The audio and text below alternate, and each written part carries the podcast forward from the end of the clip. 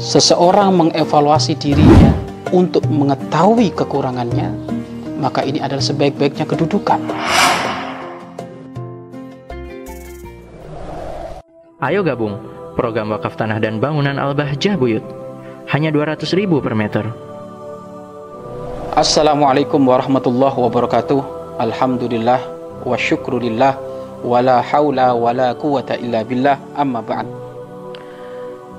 Pemirsa yang dimuliakan oleh Allah Subhanahu wa taala, salah satu tanda kehancuran dirimu. Berhati-hatilah, termasuk tanda kehancuranmu yaitu di saat kau berani merendahkan orang lain. Sahabat-sahabat yang dimuliakan oleh Allah Subhanahu wa taala. Baginda aku Nabi Muhammad sallallahu alaihi wasallam pernah bersabda, "Thalathun muhlikatun." Tiga hal yang menjadikan manusia hancur. Suhun mutok, kekikiran yang ditoati, dengki. Kekikiran yang ditoati, yakni alias deng, dengki.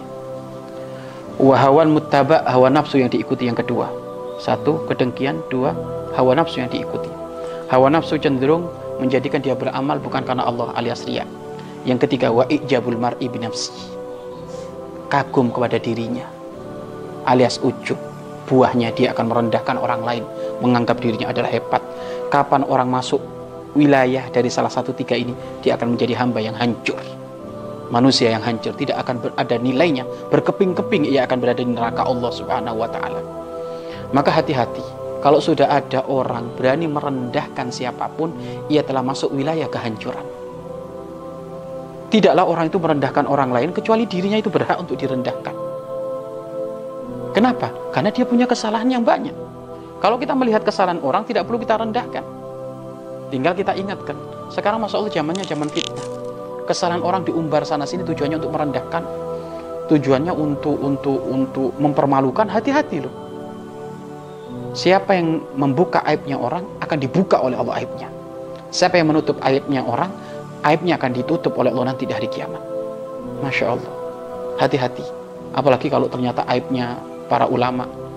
Kok ulama punya aib? Ya manusia. Mungkin sekali dia punya aib. Tapi nggak perlu dipinjangkan sampai direndahkan kayak gitu. Sudahlah. Kalau ada orang berani merendahkan orang lain, dia masuk wilayah kehancuran. Berarti dia sombong. Ujub, bangga diri. Hati-hati. Emangnya tidak punya kekurangan? Kekuranganmu sangat banyak. Kekuranganmu sangat banyak. Maka jangan pernah merendahkan orang. Lalu bagaimana adabnya? Kalau engkau menemukan ada orang bersalah, doakan. Tawaduklah kepada dia. Tidak perlu kita rendahkan. Ingat loh. Ingat. Yang bermaksiat itu siapa? Hamba Allah. Loh kalau kita kurang ajar dengan dengan hamba Allah yang bermaksiat itu, berarti hakikatnya kita kurang ajar kepada Allah, kepada Allah. Karena yang menciptakan hamba yang bermaksiat adalah Allah. Makanya ahli tasawuf mengajarkan kita itu tidak boleh benci kepada zat pelaku maksiat. Tapi yang kita benci adalah kerjaan maksiatnya itu. Tapi kepada pelakunya kita nggak boleh. Kenapa? Karena dia makhluknya Allah. Sampai dalam sebuah hadits qudsi disebutkan nanti di hari kiamat Allah itu bertanya kepada hambanya, kenapa kamu marah-marah kepadaku? Kepada itu hamba. Dalam arti malah-malah merendahkan, menghinakan. Ya kan? itu itu Allah akan bertanya kenapa kamu marah-marah sama dia padahal dia adalah hambaku kenapa inti berani kok memarah-marahin dia lu Allah akan nanya seperti itu akan ditanya oleh Allah seperti itu makanya kalau kita menemukan ada pelaku maksiat pelaku maksiatnya nggak boleh kita benci tapi maksiatnya kita benci karena pelaku maksiatnya adalah dia adalah hamba Allah yang sedang lalai maka hendaknya kita penuh kelembutan dengan dia tidak boleh merendahkan hati-hati merendahkan itu meremehkan mencibir menggunjing, ya, dibuka ke sana kemari, gelangnya, busuknya itu orang, jeleknya itu orang, hati-hati loh. Hati-hati, hati-hati. Bahkan sekarang ada satu media, masya Allah media gosip. Lo gosip nggak omongannya ngomongin kejelekan orang. Lo ngomong kejelekan orang itu yang merendahkan. Merendahkan orang itu dengan cara ya ngomongin kejelekannya itu. Hati-hati. Hati-hati. Tak layak orang masuk surga jika dia pernah merendahkan orang. Enggak. Surga nggak mau dengan dengan orang yang sombong seperti itu. Bangga diri sehingga merendahkan orang. Surga tidak mau dipijakin oleh orang-orang seperti itu. Maka jadikan diri kita adalah orang yang tawadu. Bahkan tidak perlu kita mencaci maki Fir'aun. Tidak perlu kita mencaci maki Namrud. Tidak perlu kita. Tidak perlu kita mencaci maki setan. Walaupun setan adalah terkutuk. Iya kan? Artinya apa? Ayo kita jaga diri lah. Jaga diri. Kalau yang lainnya ada kekurangan, apalagi kita.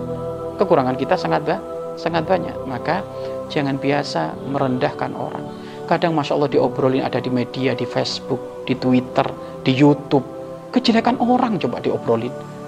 Hanya ingin menjatuhkan namanya. Hati-hati loh. Hati-hati. Hati Allah. Allah itu maha adil. Maha adil.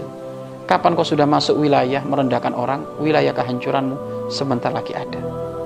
Mudah-mudahan siapa pun yang pernah kepleset segera kembali kepada Allah. Yang punya hobi suka membuka aibnya orang segera kembali kepada Allah. Karena itu wilayah dosa besar. Wilayah dosa besar. Wilayah dosa besar. Maka jangan sampai masuk wilayah tersebut.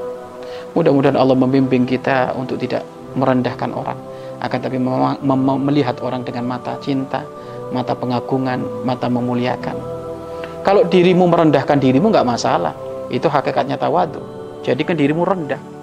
Jangan pernah diri merasa dirimu hebat. Kalau dirimu hebat kamu ujub. Tapi kalau dirimu merendah berarti kamu tawadu. Wa man tawadhu'a rafa'allah. Barang siapa yang tawadu, Allah akan mengangkat derajat. Dan inilah para kekasih Allah. Mereka semuanya adalah orang-orang yang tawadu. Tidak pernah merendahkan orang, yang ada dia merendahkan dirinya sendiri. Wallahu a'lam bissawab. Mari berinfak untuk operasional lembaga pengembangan dakwah Bahjah Buyut.